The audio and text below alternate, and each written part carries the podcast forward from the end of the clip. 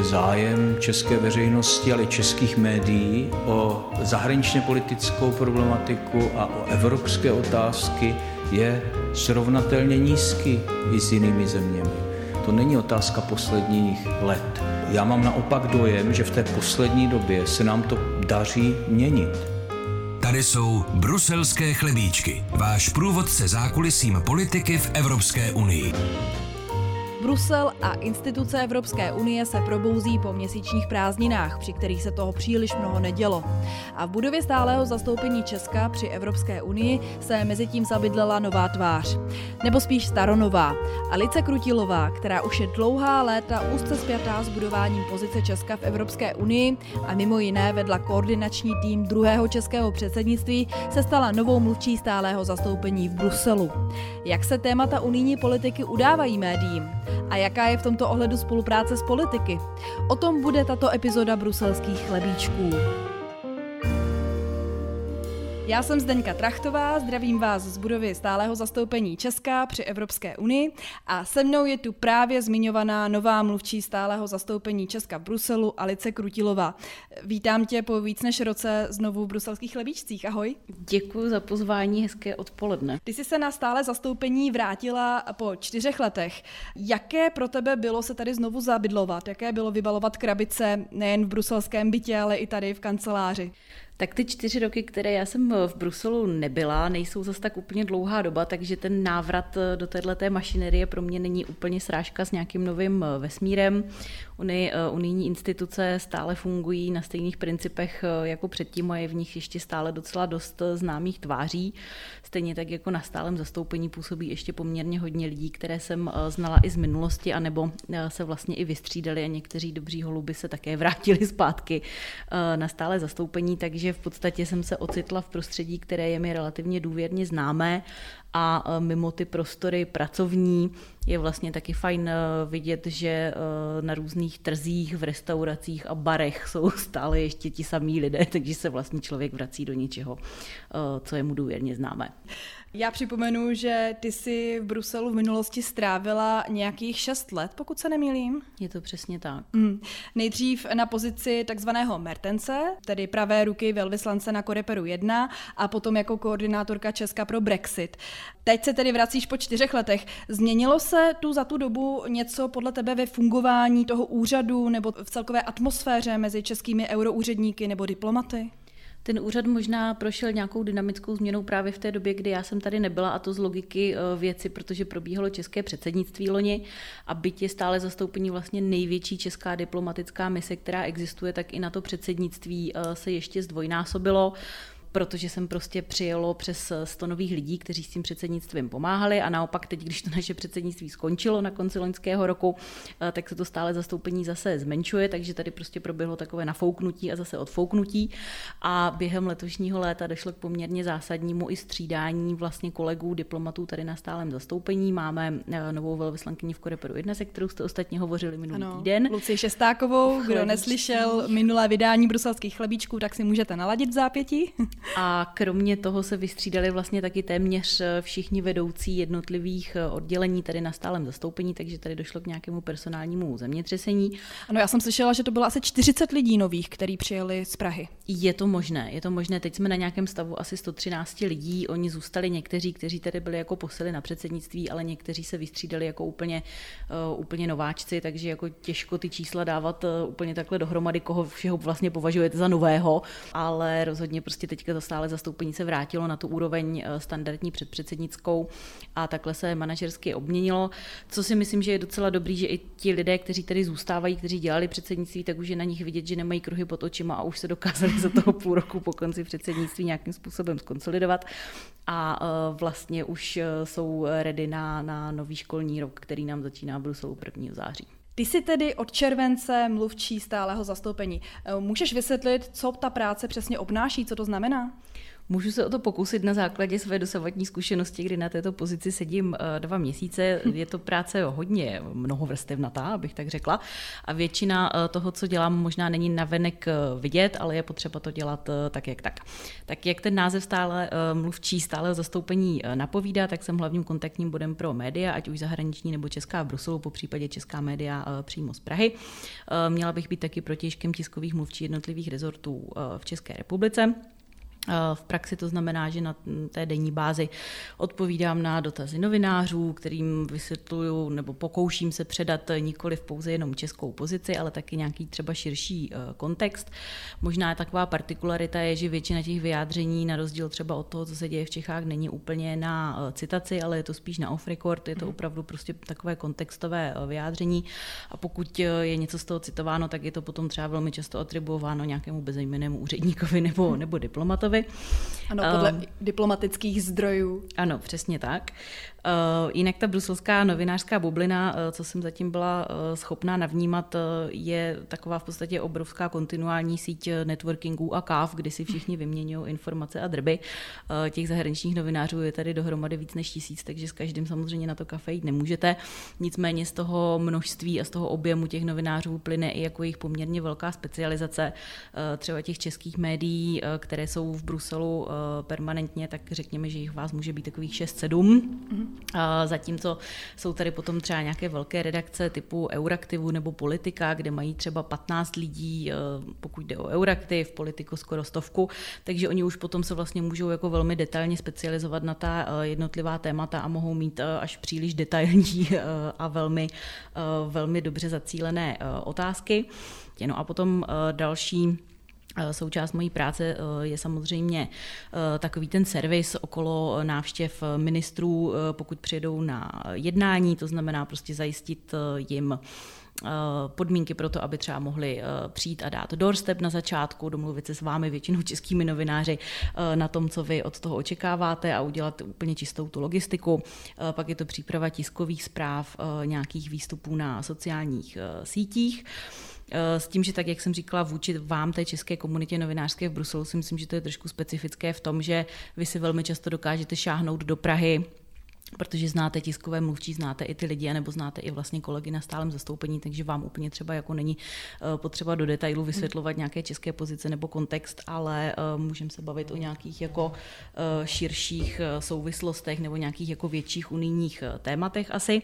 No a potom je tam taková čistě praktická linka, kdy vlastně dává smysl, abychom se my tiskoví mluvčí jednotlivých zastálých zastoupení koordinovali mezi sebou, abychom spolu taky mluvili. Příhodné je to zejména v situacích, kdy máme třeba nějaké like-minded skupiny, kdy máme společné pozice, eh, tak je dobré postupovat eh, společně. A máme taky jednu pracovní skupinu, která se jmenuje pracovní skupina pro informace, kde teda nechodíme vyjednávat legislativu, tak jako všichni ostatní kolegové, ale kde se právě potkáváme a bavíme se třeba o nějakých horizontálnějších eh, otázkách.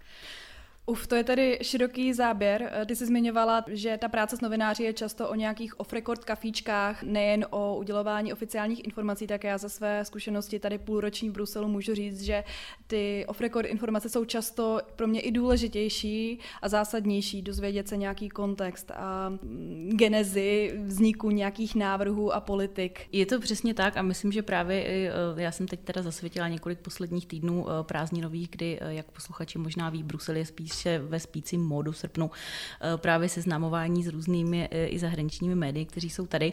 A vlastně není to jenom o tom, že se bavíte o čistě české politice nebo české perspektivě, ale bavíte se o všech eh, členských státech. Teď třeba dochází ke, ke střídání po místo předsedovi komise Timmermansovi, máme nového kandidáta, takže si třeba vyměňujete i drby tady v této oblasti a, hmm. a bavíte se o tom, co to institucionálně může znamenat. Takže vlastně je to takový jako jeden obrovský včelín, tak jak to zatím pozoruju zdrojů, který si prostě vyměňuje informace a uvěřuje. Hm. Ty jsi se komunikaci částečně věnovala už během loňského předsednictví, druhého předsednictví Česka v Evropské unii, a sice na úřadu vlády, kde jsi byla ředitelkou odboru pro předsednictví. No a právě ta komunikace byla často kritizovaná médii, veřejností. Nicméně ta kritika nesměřovala vůči tobě a tvému týmu, ale spíše vůči samotným politikům. Tak eh, jaké poučení podle tebe pro ně z toho předsednictví vyplynulo? Tak já děkuji za ten dovětek, že ta kritika nesměřovala primárně uh, úplně na nás, protože myslím, že nějak jako logisticky, operativně a, a tak jsme měli předsednickou komunikaci i koordinační docela uh, podchycenou. Ale k té uh, politické lince, já si myslím, že mě jako státnímu úředníkovi úplně nepřísluší uh, dávat dobré rady nebo to komentovat, ale myslím si, že se i během toho předsednictví ukázala nějaká řada takových jako best practice nebo příkladů dobré praxe, které uh, by bylo možno a záhodno uh, následovat pro to, aby se ta evropská témata víc dostala dostávala do éteru. Eh, první věc, která je pro nás důležitá tady v Bruselu, aby vlastně ministři i po eh, skončení předsednictví na ty rady vůbec jezdili, aby hmm. se mezi těmi svými kolegy unijními objevili.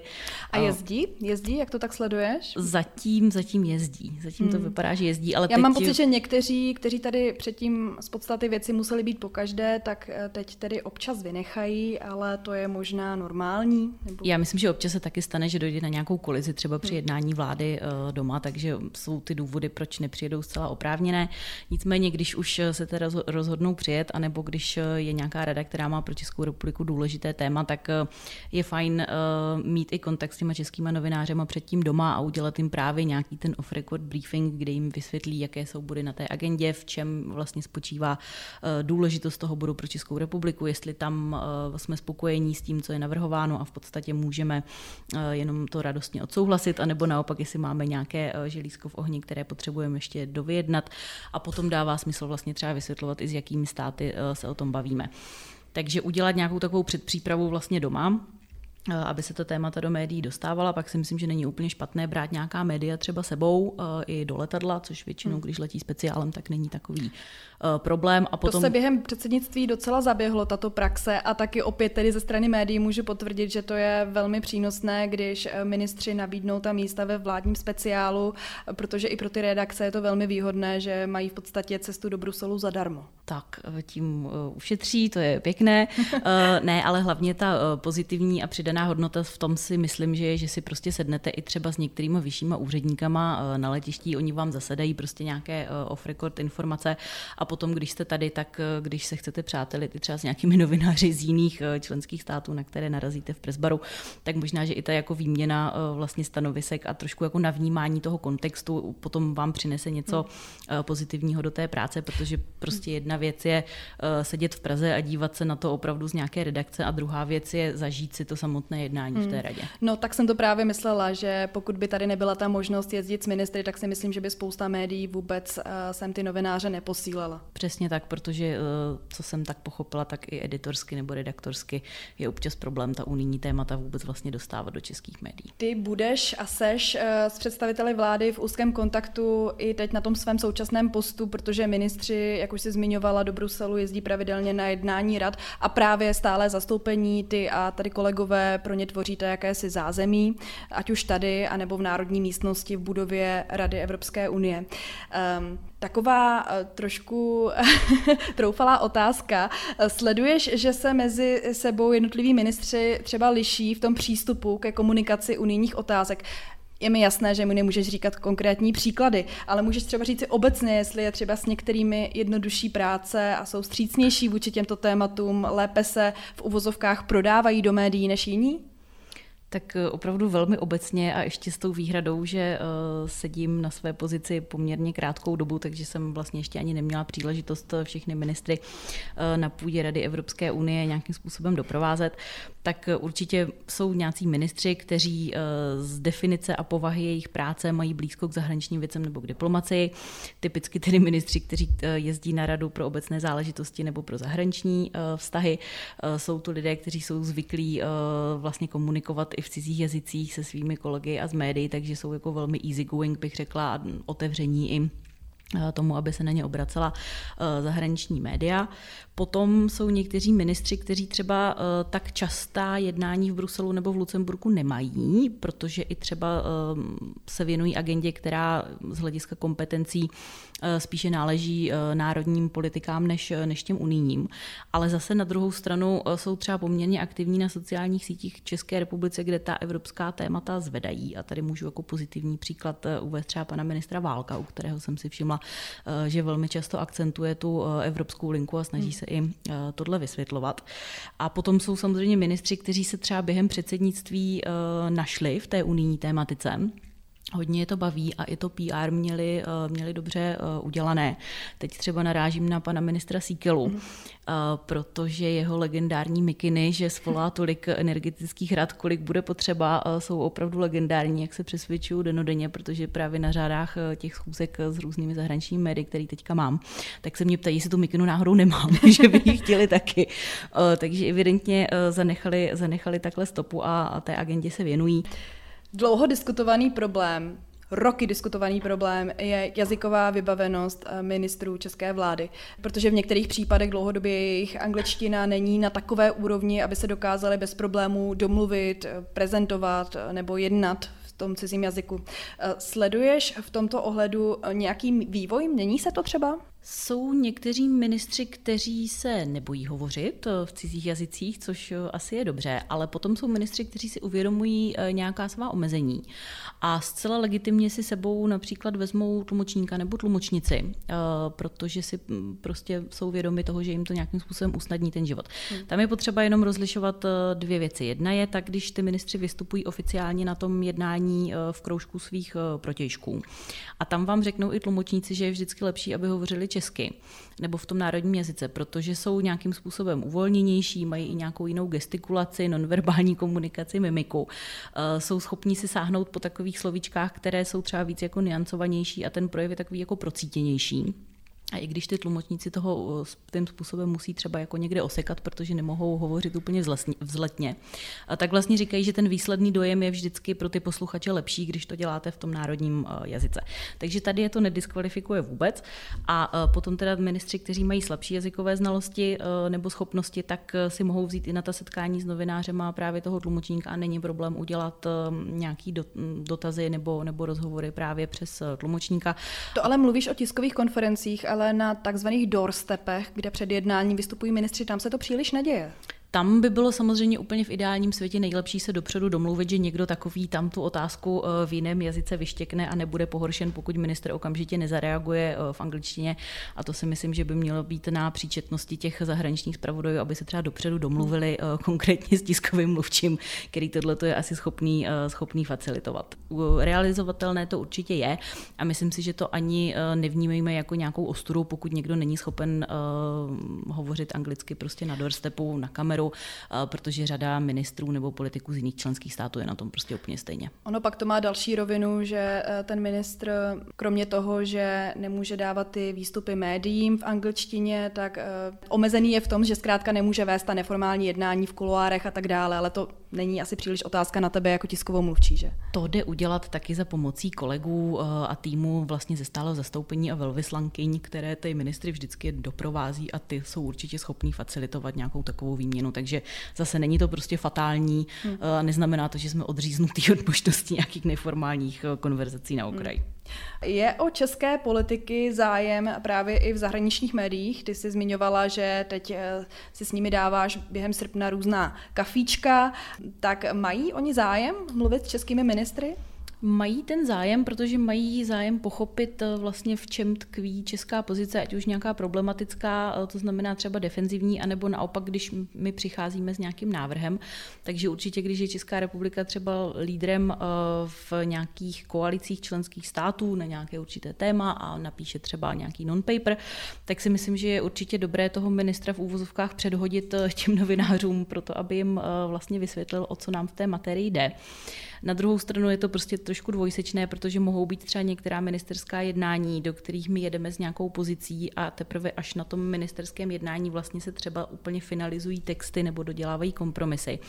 A hlásat do světa dopředu nějakou pozici, eh, že z ní ustoupíme nebo neustoupíme, může být potom nebezpečné v tom, že když se ten text eh, změní a potom se třeba ještě i konzultuje na místě mezi ministrem a premiérem, občas se to stává, a my potom se rozhodneme z nějakého důvodu hlasovat buď pro nebo proti, tak potom se vám to vlastně může jako relativně negativně vrátit. Takže u určitých témat je potřeba eh, nějaké obezřetnosti, nicméně prostě já zaznamenávám eh, zájem o, o české pozice.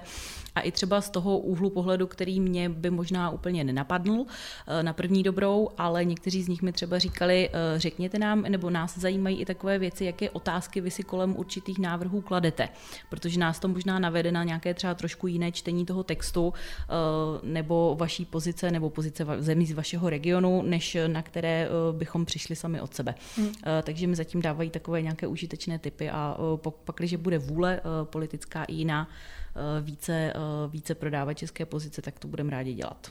Posloucháte Bruselské chlebíčky, průvodce kuchyní evropské politiky.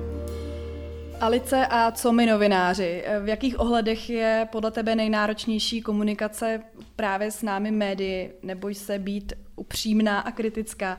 Je obtížné pro tebe někdy třeba hledat balans mezi tím, jaké informace chtějí novináře zjistit a tím, co vše jsou ochotni politici nebo diplomaté sdělit? Tak já myslím, že na té mojí pozici je asi důležitá eh, nějaký základní kámen toho vztahu důvěra, toho, že pokud já vám eh, řeknu něco off record, eh, po případě nějakou kontextuální pikantérii, tak vy s ní nepůjdete do tisku, že s tím budete opravdu spíš pracovat pro to, abyste lépe pochopili nějaký kontext. Co je občas na vás novinářích složité, je, že chcete nějakou reakci nebo informace hned, okamžitě, teď hmm. hned, střel v bytě a včera bylo pozdě. Takže někdy to časové hledisko musíte prostě taky přihlednout k tomu, že my se potřebujeme koordinovat eh, taky mezi sebou nejenom v rámci stáleho zastoupení, ale třeba taky i, eh, i Prahy takže to nejde udělat všechno obratem. Na co taky už narážím je, že mnoho novinářů po nás chce eh, oficiální dokumenty rady, jako podkladové texty, aby se do nich mohli strefovat, tak to je taky něco, co je jako velmi problematické sdílet a spíše to rozhodně neděláme. Uh, někdy... Ale potom přichází ta zahraniční média, která je pravidelně mají a potom čeští novináři se cítí částečně třeba oprávněně ublíženi v tom, že Oni ty podklady nemají. Ta je sice mají, ale můžu vám dát příklad z dnešního dne, kdy mi eh, jedno nejmenované médium poslalo fotku eh, jednoho dokumentu rady a ptalo se mě, jestli můžu zjistit, jaká je to verze, protože to byl dokument v režimu změn a oni si vlastně nebyli jistí, jestli je to návrh předsednictví nebo nějaké připomínky členského státu, takže jsou samozřejmě eh, pravděpodobně nějací aktéři tady v bruselské bublině, kteří ty dokumenty pouští, sdílí je na široko do médií, ale vlastně pravděpodobně pouští i věci, o kterých úplně neví, jako, co znamenají a, a o jaké dokumenty jde a může to být opravdu jako hodně nebezpečné, protože v určitých fázích eh, vyjednávání legislativních návrhů je to relativně uh, takový křehký mechanismus, zejména pokud jste třeba na hraně toho, jestli je někde vytvořená blokační menšina členských států nebo není. A pokud vypustíte do éteru nějakou informaci o změnách pozice, tak to může být hodně na hraně, až bych jako řekla kontraproduktivní. Takže v určitých fázích vyjednávání je to, eh, je to hodně obtížné a ošemetné něco takového dávat. No a o, jinak si myslím, že život s váma je docela dobrý, ale kromě toho, když chcete všechno hned a chcete mít podkladové dokumenty, tak je to dobrý. Jak už jsem říkala, tak ty si komunikaci měla na starosti už i během českého předsednictví na úřadu vlády.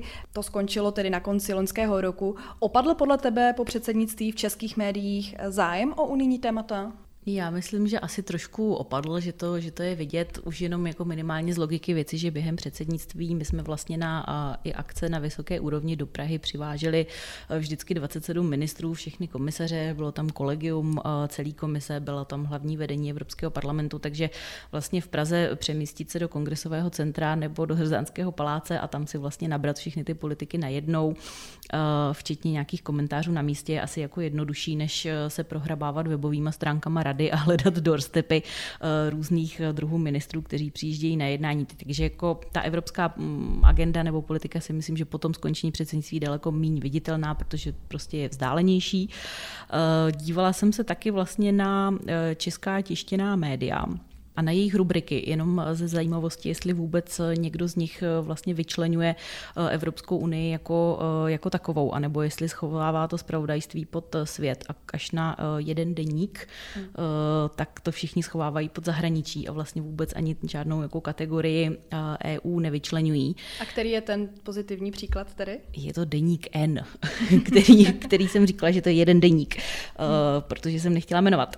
Nicméně, samozřejmě to můžete číst dvěma způsoby buď ta ostatní média, na která jsem se teda dívala, což jsou hospodářky, lidovky, i dnes eh, seznam a také blesk, eh, tak ehm, ta ostatní média, buď si můžete myslet, že schovávají tu evropskou agendu vlastně pod kontinuální spravodajství, protože to berou jako i nějakou součást české politiky, což by byl ten optimistický pohled na svět, ale který si myslím, že úplně neplatí.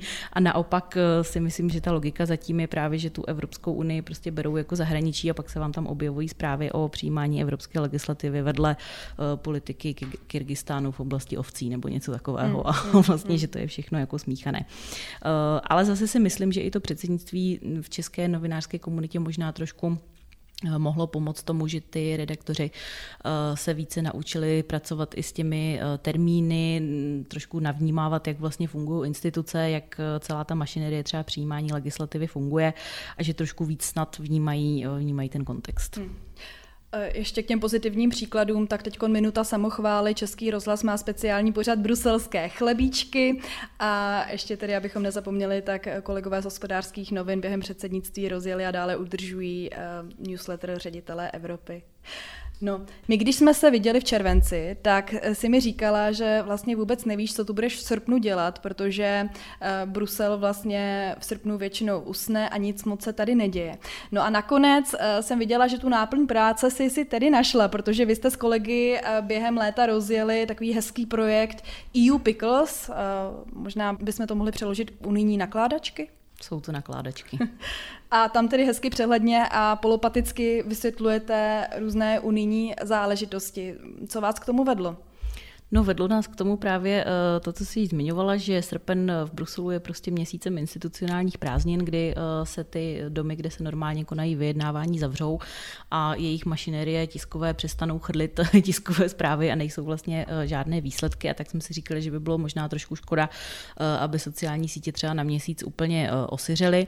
A navíc tím, že nám začíná září, vlastně dobíhá, začne se nám tady rozbíhat veškeré vyjednávání, tak že bychom možná ten srpen mohli využít k takovému takovému v úvozovkách edukativnímu eh, kolečku, kde bychom právě přiblížili instituce Evropské unie, eh, jejich fungování, přijímání legislativy, druhy vůbec předpisů, které existují. Samozřejmě ta unijní bublina je obalená miliardou zkratek, které jsou absolutně nepochopitelné pro většinu eh, běžných lidí.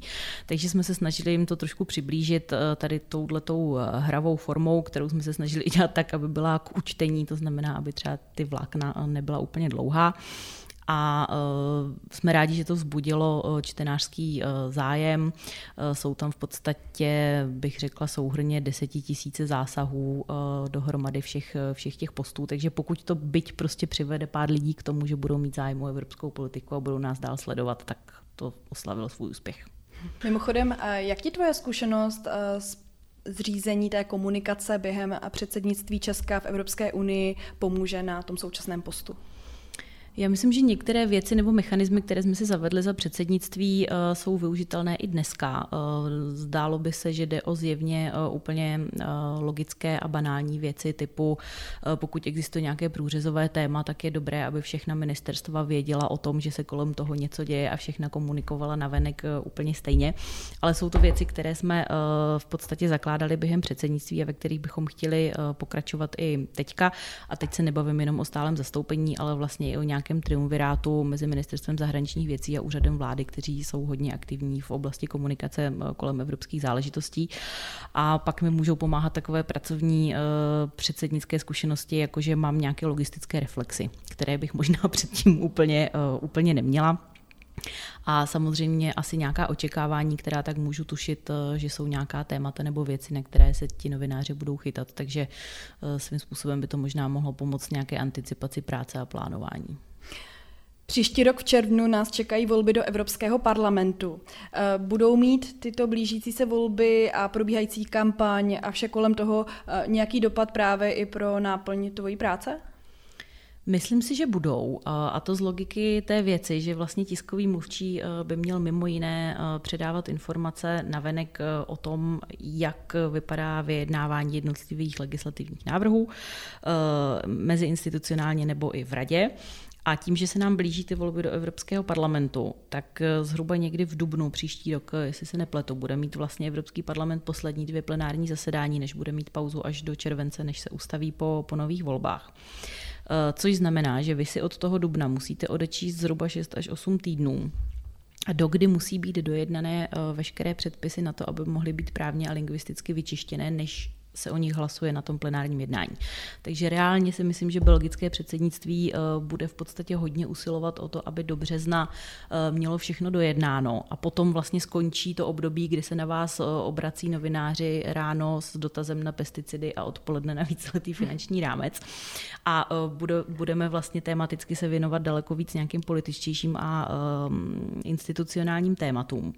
A navíc nám to teda vychází příští rok tak, že Belgie, která bude mít předsednictví v prvním pololetí 2024, tak současně eh, ve stejném termínu, kdy proběhnou volby do Evropského parlamentu, budou probíhat národní volby v Belgii. Eh, takže tam dochází k takovému zajímavému eh, souběhu a uvidíme, co to politicky udělá.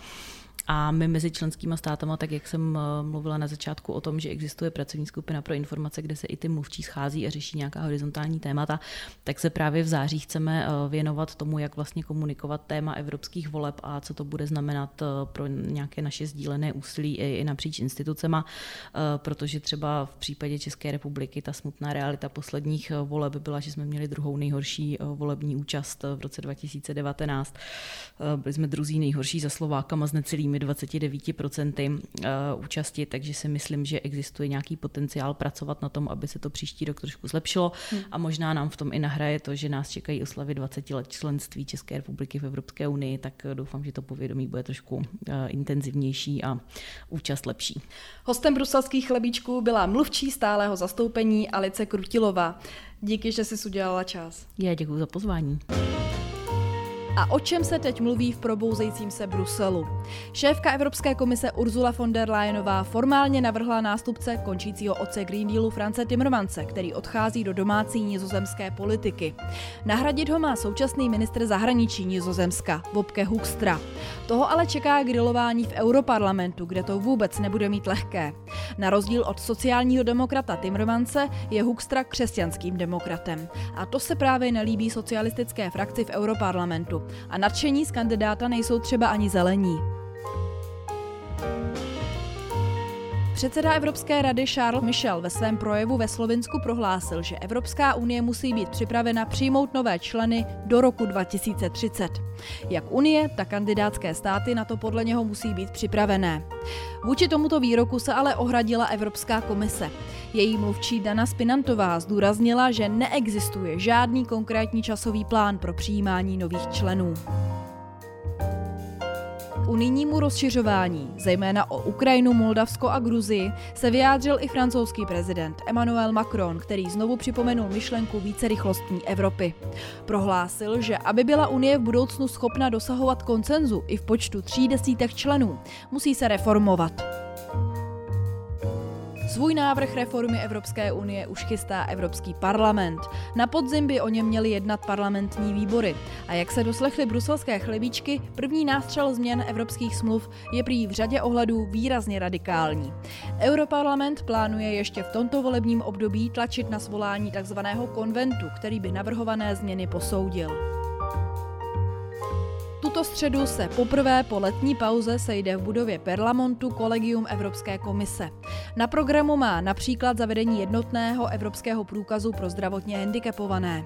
V Evropské unii žije zhruba 90 milionů obyvatel s postižením a jednotná kartička by jim měla usnadnit pohyb ve všech 27 státech. To je z těchto bruselských chlebíčků vše. Další díl si můžete poslechnout příští pondělí po 11. na Plusu nebo v podcastových aplikacích a jako vždy nás najdete také na webu radiožurnálu a serveru iRozhlas.cz. Tak si nás zase puste. Od mikrofonu se loučí Zdeňka Trachtová a těším se zase někdy příště.